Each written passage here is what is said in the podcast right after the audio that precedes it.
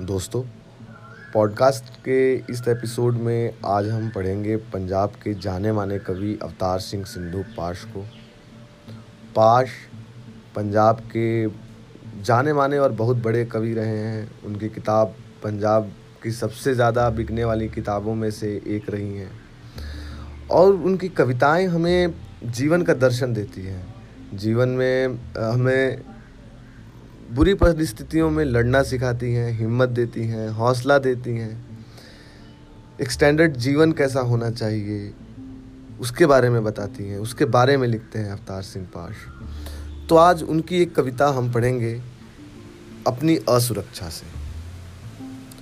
यदि देश की सुरक्षा यही होती है कि बिना ज़मीर होना ज़िंदगी के लिए शर्त बन जाए, आँख की पुतली में हाँ के सिवाय कोई भी शब्द अश्लील हो और मन बदकार पलों के सामने दंडवत झुका रहे तो हमें देश की सुरक्षा से खतरा है।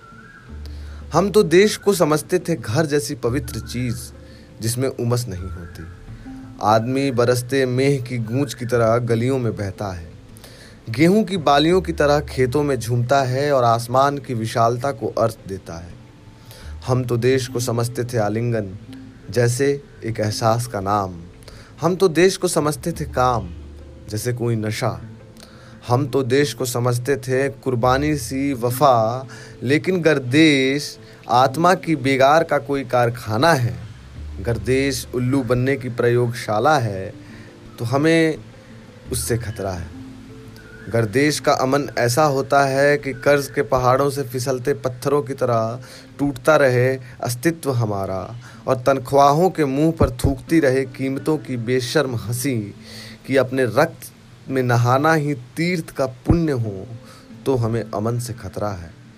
अगर देश की सुरक्षा को कुचल कर अमन को रंग चढ़ेगा, कि वीरता बस सरहदों पर मरकर परवान चढ़ेगी। कला का फूल बस राजा की खिड़की में ही खिलेगा।